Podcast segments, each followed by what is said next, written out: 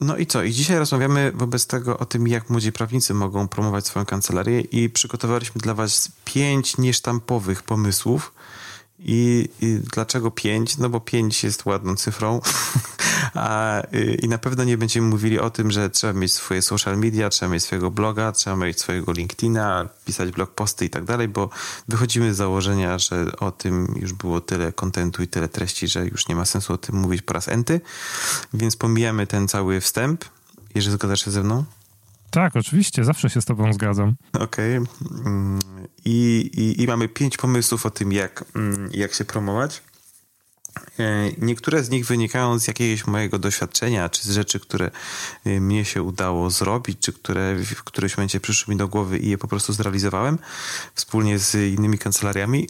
I pomysł numer jeden to jest to, aby zacząć od rzeczy najprostszych, ale nie sztampowych. I y, ładnie się to ostatnio określa, słuchaj, takim sformułowaniem low hanging fruits, mhm. że to są, żeby się, żeby się zabrać za te mm, owoce, które wiszą najniżej, żeby jak najmniej energii wrzucić w jak największe efekty. Dobry pomysł. No. Ja, ja to zawsze, ja, ja mam takie swoje ulubione ostatnie powiedzenie, E, które się nazywa, e, znaczy, które sobie zaczerpnąłem z Jordana Petersona, który mówił set your house in order. I to trochę też tak mi przypomina Aha. E, to, co można byłoby powiedzieć na temat, na temat tego właśnie low hanging fruit i, i w ogóle takiego zaczynania od najprostszych rzeczy, że właśnie E, że ludzie czasami sobie na maksa komplikują e, podejście do swojego biznesu i jakieś tam wymyślanie strategii, jak, jak ten swój biznes rozwijać i tak dalej, a de facto czasami wystarczy po prostu się rozejrzeć po swoim najbliższym otoczeniu i już mamy tam kilku klientów, nie? E, wystarczy się, się chwilę zastanowić, jakich mamy znajomych i już potencjalnie możemy dotrzeć do jakichś tam ludzi, którzy w tym naszym biznesie mogą nam pomóc. Więc, e, więc tak, no, e, zacznijmy od rzeczy naj, najprostszych, ale niesztampowych. I co byś proponował, tak. żeby co robić niesztampowego? Słuchaj, yy, no więc y, wiesz, zauważyłem, że y, my się y, mamy problem z komunikacją taką y, pozatelefoniczną I, i pomyślałem sobie, że niesztampowe będzie po prostu zaproszenie ludzi, którzy pracują z tobą w biurze, czy z tobą na piętrze, po to, żeby, znaczy zaproszenie ich na przykład do siebie, do kancelarii, na przykład na lemoniadę.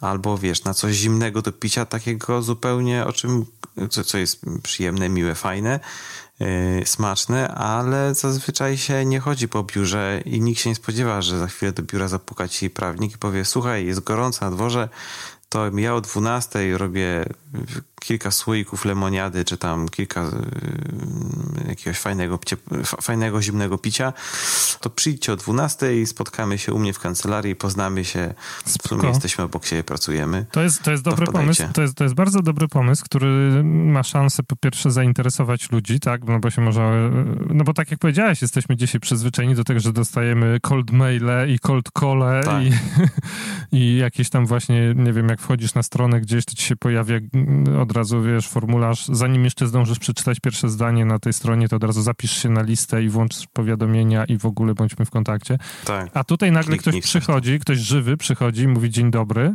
ustami, a nie przez telefon i jeszcze w dodatku mówi, no to ja tutaj coś dla ciebie zrobię, na przykład lemoniady. Ja, ja rozumiem oczywiście, że zrobienie lemoniady to nie jest wysłanie rakiety w kosmos, ale no mimo wszystko to jest jakiś tam wysiłek, który, który człowiek zrobił dla, dla innych ludzi i to myślę, że w dzisiejszych takich bardzo zdehumanizowanych czasach to może, to może naprawdę odnieść fajny skutek. A druga sprawa jest taka, że, że ci ludzie się poznają wtedy, tak, co tam gdzieś tam się mijają. No, zdecydowanie. Ja mam tylko jedną sugestię, że, że może się tak okazać, bo zwróć uwagę na to, że jak rozmawialiśmy z kancelarią Filipiak Babicz, to oni powiedzieli, że na początku w ogóle nie mieli biura i co wtedy? No pewnie, no, to, ale tutaj pomysłów może być, yy, okay, zakładając, że nie masz biura, no to to, co robisz, spotykasz się, no to, no to musisz skrzyknąć swoich najbliższych znajomych, którzy prowadzą jakieś przedsiębiorstwo czy jakiś biznes i spotykasz się z nimi w jakiejś knajpie po prostu.